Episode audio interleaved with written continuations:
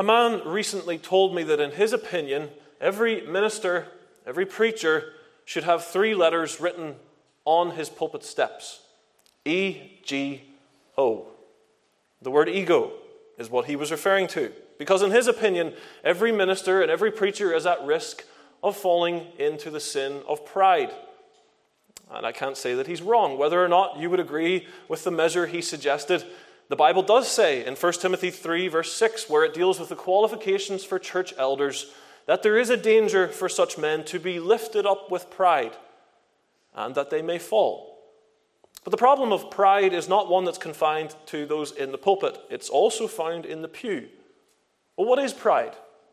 Pride is defined as thinking too highly of yourself, too highly of self. Many of the synonyms for pride, the words that mean the same thing, begin with that little word self. Self love, self admiration, self glorification. This is pride.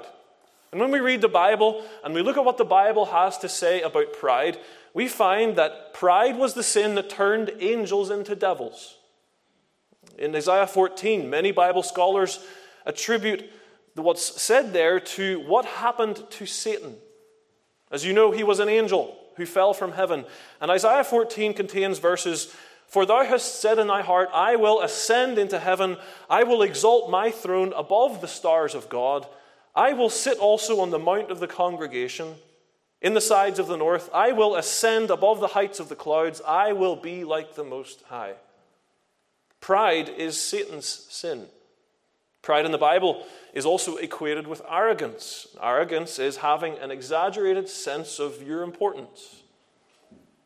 People in the Bible are described as proud, also as being haughty or high minded. But in everyday life, pride makes us very conscious of what others think. Human pride is always relative. And by that I mean it's always related to other people and concerned with what they are and what they think. For example, pride might scorn a rusty car, or pride might scorn at a messy home. Pride is what makes us keep up appearances with our neighbors, and pride was well understood by the very cunning car salesman who once said to a customer, You know, I have some nicer stuff out the back, but your neighbors said this is all you can afford. In the case of the famous golfer Arnold Palmer, pride went before a fall. He tells the story of the 1961 Masters when he was on the final hole and he says, I had a one stroke lead. I had just hit a very satisfying tee shot. I felt I was in pretty good shape. And as I approached my ball, I saw an old friend standing at the edge of the gallery. He stuck out his hand and said, Congratulations, Arnold. I took his hand and shook it. But as I did, I knew immediately I had lost my focus. My next two shots, I put it in a sand bunker, and then I missed the green, and then I missed a putt and lost the Masters. Arnold Palmer thought he had it won, but he was wrong. Let me remind you of that very critical phrase. He said, I felt I was in pretty good shape. And isn't that what people say today when you ask them about their soul and about matters of eternity and how they will stand before God and how they will relate to God when their life comes to an end? So often we get the answer that I feel I'm in pretty good shape. I'm a relatively good person, relatively. I'm not too bad. I've never done anything terrible. These people are priding themselves on being a good person. But sadly, the Bible tells us that that pride will lead to their destruction. And in Luke chapter 18, what we find is not the first occasion when Christ has had to address the sin of pride over and over in his earthly ministry. He has turned his focus to those people who were proud, particularly in matters of religion. And once again, in this parable, with this parable, he addresses such an audience. And I want to consider this evening with you the problem of pride. Notice, first of all, the, the offense of pride. The offense of pride. Christ's audience is described in Luke chapter 18 and verse 9. It says, And he spake this parable unto certain which trusted in themselves that they were righteous. Christ's parables were always tailored to the audience in front of him.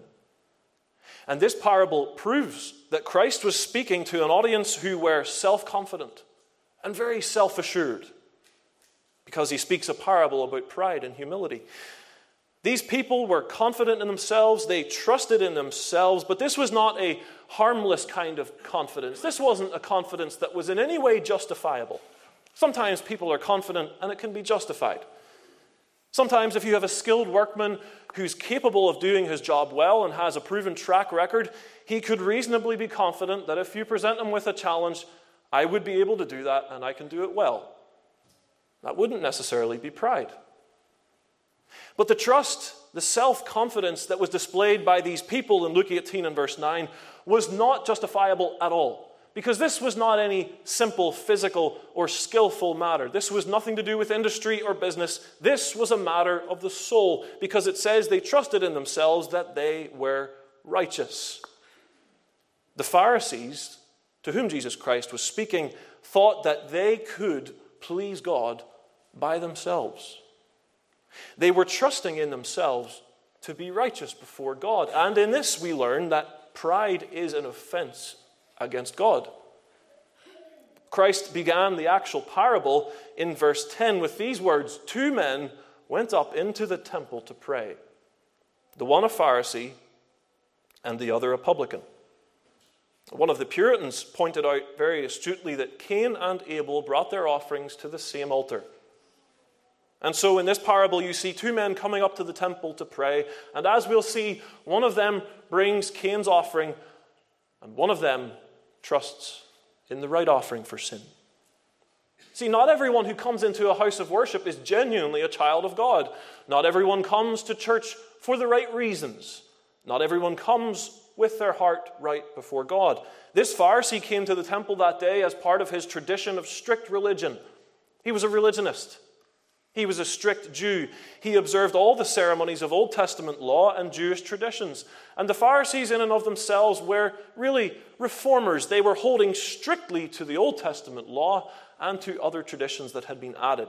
They resisted the influence of the culture of Greece that was coming in in this time, and they held very strictly to what had been delivered to the Old Testament nation of Israel.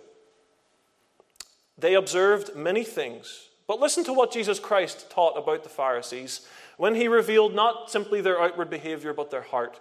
We're told in Matthew 23 but all their works they do for to be seen of men. And then Christ goes on they love the uppermost rooms at feasts and the chief seats in the synagogues and greetings in the markets and to be called of men rabbi, rabbi. That word means master. The Pharisee came to the house of God this day in Luke 18 for selfish motives, and that in itself is an offense against God. Beware, sinner, this evening, if you come to this house putting on a show, that is an offense against God. You'll notice in verse 11 that the Pharisee's prayer begins with the words, God, I thank thee that I am not as other men are.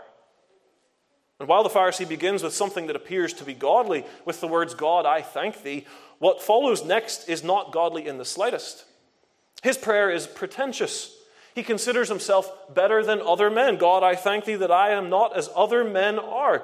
In this prayer, there's no mention of grace. There's no credit to God for working in the life of the Pharisee and giving him a new heart. There's no mention of repentance from sin. Everything that the Pharisee brings to God in this prayer is all a product of his personal good living. It's Cain's offering. And we noted in the introduction that human pride always takes other people for its standard. Isn't that so true? You'll find that just happening in the Pharisee's prayer. God, I thank thee that I am not as other men are. This Pharisee was sadly misguided into thinking that God would be impressed with relative morality. He speaks as if God would care that he was not as notorious a sinner as other people. But God doesn't care for relative goodness and relative morality. That will never satisfy God. God requires perfect obedience and absolute moral behavior. He requires the perfect observance of his law. The Bible teaches us something that will make it clear that keeping God's law perfect, perfectly is impossible. The Bible teaches us in many places, notably the Psalms and again in Romans, that there is none righteous. That there is none, no one that doeth good in the sight of God. There is no one that even seeketh after God. The Bible teaches us that natural man, as he's born into this world, as he begins his existence at the moment of conception, he is conceived in sin. And that his entire being is spiritually dead in trespasses and sins. So, therefore, for anyone, this Pharisee, or perhaps you, to proudly think that you will be accepted with God because of what you do, and that being not as bad as someone else, is a terrible offense to God's holy nature. You're a sinner. You're incapable of pleasing God. And your pride offends God. You see in this parable also that pride is an offense to other men. Look back at verse 9. He, Christ said, uh, Christ spake this parable unto certain which trusted in themselves that they were righteous, but there's more to that verse. It says, and despised others. Isn't that what proud people do? Pride exalts self and despises others. When proud individuals see people who don't have the same qualities or don't reach the same standards as they do, they despise them. They push them to one side. They see them as nothing. And we find that spirit in the prayer of the Pharisee. He says, as he says, I thank thee that I am not as other men. I want you to move towards the end of the Pharisee's prayer was he prays in verse 11 and he thanks God that he is not as other men, such as extortioners, unjust, adulterers. And then he comes at the end of verse 11 to say, or even as this publican, the other man who had come up to the temple to pray. Who was the publican? Publicans were tax collectors. That's what the word means. They weren't considered to be good people. It wasn't like someone who nowadays works for HMRC and it's all regulated and respectable. No, no, no. These were unjust people, untrustworthy people. People who were out not only to collect the taxes that were owed to the Roman occupation of Israel, but to make as much money as they could for themselves along the way. People with sticky fingers, people who were skimming, untrustworthy people. That's what a publican was. In the New Testament, it's very interesting. We find that God, the author of Holy Scripture, associates publicans with unscrupulous people. He associates, them with sinners in Matthew 9. God associates publicans with gluttons and wine bibbers in Matthew 11. And he associates a publican with harlots in Matthew 21. And so in Bible times, being a, a publican or a tax collector was not a sought after profession. Even the Lord Jesus Christ used publicans in a negative context during his own personal ministry. In Matthew chapter 5, he implies that publicans had the lowest moral character of all people. Jesus Christ did that as he was teaching that there's nothing special about loving someone who loves you, because even a publican does that. And in Matthew 18, Christ implied that publicans were bad company and that they were the kind of people who others would normally distance themselves from. And in the scripture, you can see publicans are not good people. They're not the kind of people whom you would encourage your children to hang around. But on at least three occasions in the Bible, we find that publicans were following Jesus Christ and that they were interested in his teaching. They came near to him. And what did Jesus Christ do? Did he drive them away? Did he distance himself from them? No. We find that the Lord sat with them ate with them, and taught them. And of course, when Jesus did that, the Pharisees were horrified. And they said, This man receiveth sinners. This man is eating with publicans, they said. And they gossiped about him and murmured among themselves that he would dare associate himself with such low people. And so when you and I consider the prayer of the Pharisee, and we see that the offense of pride is not only against God, but also against men, we have to ask ourselves why in his prayer was he even thinking about the publican? Why would he be thinking about other people when he really should be thinking about himself? When you come in prayer to confess sin and to come before God, we should be concerned with our own souls and our own lives and not thinking about others in that negative fashion. He was apparently, after all, communing with God. Matthew Henry comments in the verse and says, Could he not say his prayers without reproaching his neighbors? Clearly, the Pharisee was in the habit of consoling himself by comparing himself with other people. Everyone does this. It's time for a little reflection now for all of us. We've all done this. We've all been sitting in church when the Lord has been speaking through the preacher against a particular sin, and instead of taking the rebuke on our own hearts, we're quickly scanning through the congregation in our minds, if not with our eyes, to find someone who we believe to be worse than we are. Oh, well, I have done that, but not as much as she has. And then we breathe a sigh of relief because we're apparently not the worst sinner in the room. That's pride. And Christian, you and I should know better than that because we're taught in the scriptures to esteem others better than ourselves. We should know better. But, unsaved person, if you continue to walk life in this course, if you continue to proudly compare yourself to others and base God's apparent satisfaction on that, your pride will take you to hell. You see, that's exactly what the Pharisee was doing in this offense of pride. Think about what he was praying. Just imagine in your next church prayer meeting here, after a few other people have prayed scripturally and humbly, some person opens their mouth and says, Oh God, I thank you, I'm not like him over there. The Pharisee thought his works would make him satisfactory to God. He thought that he was superior to others. But the heart of the Pharisee has been exposed here for all to see by his own words. He's confessed nothing, but his sin is so obvious the offense of pride, an offense to God as well as to our fellow man.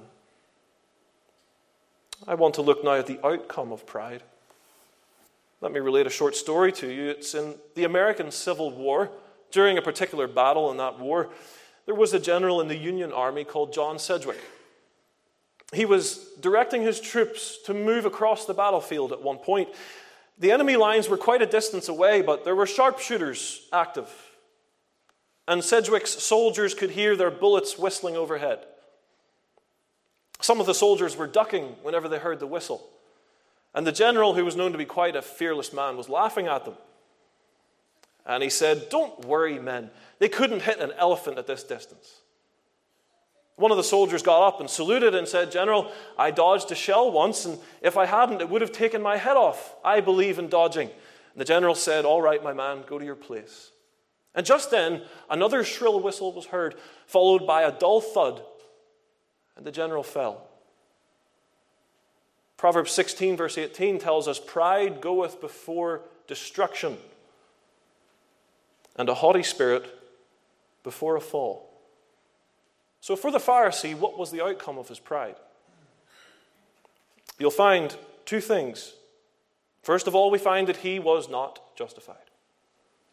He was not justified. Verse 14 says, I tell you, this man, the publican, went down to his house justified rather than the other. The Pharisee was not justified. This is a direct contradiction to Christ's audience. Remember, the men to whom he spoke, perhaps the women to whom he spoke, trusted in themselves that they were righteous. The Pharisee, in his prayer, thanked God, Oh God, I thank thee that I am not as other men are, unjust. But what does Christ say about the Pharisee? He says he was not justified, that he was not declared righteous by God. The Pharisee, even after all his religious efforts, all his good living, his works, his tithing, was still a sinner not changed, didn't have a new heart, was not justified, was not accepted by God.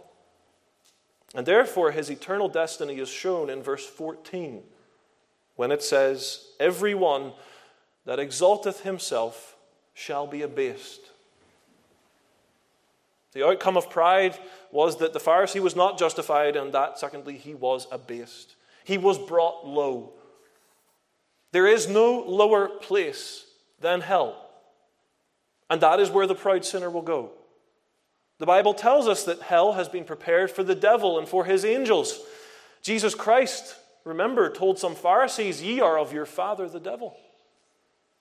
And on Christ's authority, I tell you tonight, not with any joy, but I trust faithfully to Scripture, if you are nothing more than a religious hypocrite, if you have no genuine faith in Jesus Christ, if you're trusting in yourself to be righteous in the sight of God, you will share hell with the devil for all eternity. And it will be so awful for you because you were offered Jesus Christ. You were offered the chance to have your sins forgiven. You were offered the opportunity to come to Him and to be taken in and never cast out.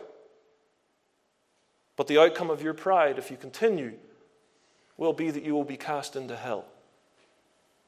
Psalm 10 and verse 4 tells us the wicked, through the pride of his countenance, will not seek after God.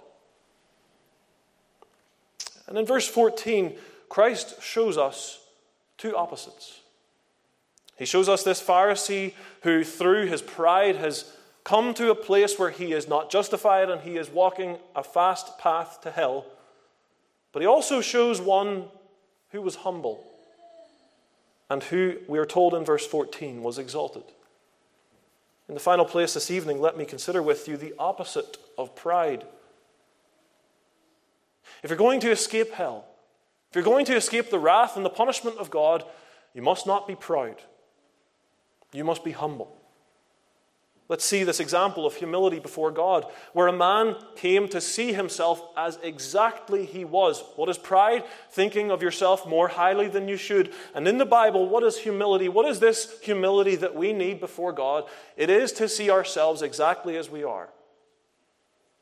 Not to see ourselves worse than we are, but exactly as we are. It says in verse 13, and the publican standing afar off would not lift up so much as his eyes unto heaven. Look at the contrast in those words against the posture of the Pharisee. The Pharisee who stood and prayed with himself, God, I thank thee that I'm not like other men. Here we have the publican with a humble and a penitent and a sorrowful posture. He would not lift up so much as his eyes unto heaven. He was far from the Pharisee. It says the publican standing afar off. Wherever the, the, the, the, Pharisee stood was bound to be a prominent place where plenty of people could see him. The publican was nowhere near that. The publican was not looking for attention, he felt unworthy. And his posture, as I've noted, was opposite to the Pharisees. Instead of standing confidently, this publican is ashamed. His eyes are directed to the ground. He's like a guilty person, guilty child, looking at the floor.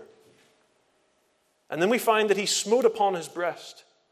He would not lift up so much as his eyes unto heaven, but smote upon his breast. You see, his heart was so convicted of his unworthiness and his absolute sinfulness, which we noted earlier, for none is righteous, that he showed his grief outwardly. He was overcome with sorrow at his sinful heart. He was beating on his chest. This is a sign of grief, very intense a sign and an exhibition of shame. It's something that in our culture we probably can't relate to so easily, but other countries are less inhibited in their expressions than we are. And this man was beating on his chest. Not a care in the world for what all the people around him in the temple were thinking. He didn't care what they were saying about him. He was simply concerned with how he stood before God. And he showed that in his next words God, be merciful to me, a sinner his humble prayer. You see, he felt his sin, he felt his guilt before God. He knew that he was separated from God because of his sin, and he humbly calls out on God to have mercy on him. He doesn't mention a single thing he has done, he doesn't mention who he is, or where he's from, or how much he has ever given, although no doubt he may well have given. He may well have come to the temple many times before. He may well have fasted. Doesn't bother mentioning it. Because those are not the things that will satisfy God. Instead, he humbly calls out on God to have mercy on him, to pardon him from his sins, and to reconcile him to himself. And when the publican uttered those words, God, be merciful, he was in effect praying for God's wrath against his own personal sin to be appeased. that God's wrath would be appeased by the blood of a sacrifice because this man was a Jew. He was familiar with the temple and with the system of the worship of the Jews. And what were the Jews instructed to do but to bring a sacrifice to the temple that would be offered and whose blood would be shed on their behalf to represent them? That sacrifice pointed to the true one sacrifice for sin, who, of course, is the Lord Jesus Christ, whose blood was shed for the remission of sins, whose blood was shed to wash sinners from their sin. And this was the prayer of a penitent sinner, not trusting in himself at all, but simply crying out to God for mercy. This is the prayer which God promises to hear and answer. Acts 2:21 and it shall come to pass that whosoever shall call on the name of the Lord shall be saved. Proverbs 28 and 13 He that covereth his sins shall not prosper but whoso confesseth and forsaketh them shall have mercy. Notice that the, the, the publican was not one bit concerned with other people. Because in his prayer, he says, God, be merciful to me, a sinner. This New Testament, originally written in Greek, actually says, God, be merciful to me, the sinner. There's a definite article here. The sinner. The publican wasn't thinking about any other sinners. As far as he was concerned, he stood alone before God and was praying for God's mercy to be extended to him. He wasn't thinking of any other people. He stood without a single argument, without a single excuse, and not deflecting attention to anybody else in that temple. He was simply praying for God to have mercy on him. And that, sinner, is how you need to approach God tonight. You need to forget about everyone else. You need to forget about every religious, uh, every religious hypocrite you have ever known, and I'm sure you've known some. You need to stop trying to use their failures as an excuse as to why you shouldn't come to God. You need to come and meet God and have your own personal sins dealt with. God needs to be, God will be merciful to you, the sinner. Because when all is said and done, it's only your soul with which you should be concerned. The Pharisee came to the temple to make an appearance, but the publican came to make a request. He doesn't care what the people around him think of his emotional state, of his tears, of his sorrow, of his beating on his chest. He just cries to God to have his greatest problem solved. And, sinner, you should be seeking for God's mercy. You've got to stop relying on yourself. You will never be good enough to please God. You, you need God's mercy. When one day you stand before Almighty God at the judgment seat, you won't stand there with your family, you won't stand there with your mates, you'll be alone. You, the sinner, will be condemned. You'll no longer be able to pray. You'll be lost forever. But notice Christ's conclusion. Christ said at the end of the parable, I tell you. Remember who's speaking, not just a man, Jesus Christ, the Son of God. I tell you, this man went down to his house justified. The man, the publican, the lowest of the low, keeping company with harlots, wine bibbers, with gluttons, with sinners, with such a poor reputation, he went home justified. He went home righteous in God's sight because he acknowledged his sin before God and he asked for the mercy of God. He was justified. He was declared to be righteous, not as the audience of Christ who trusted in themselves to be righteous, but this publican was declared to be righteous by God, by the one, the one, the one judge. Romans chapter 8 and verse 33 tells us it is God that justifieth. Who is he that condemneth? See, sinner, if you come to God this evening and you trust in Him for the salvation of your never dying soul, God will justify you. He will declare you to be legally righteous in His sight, and you will have no fear of condemnation.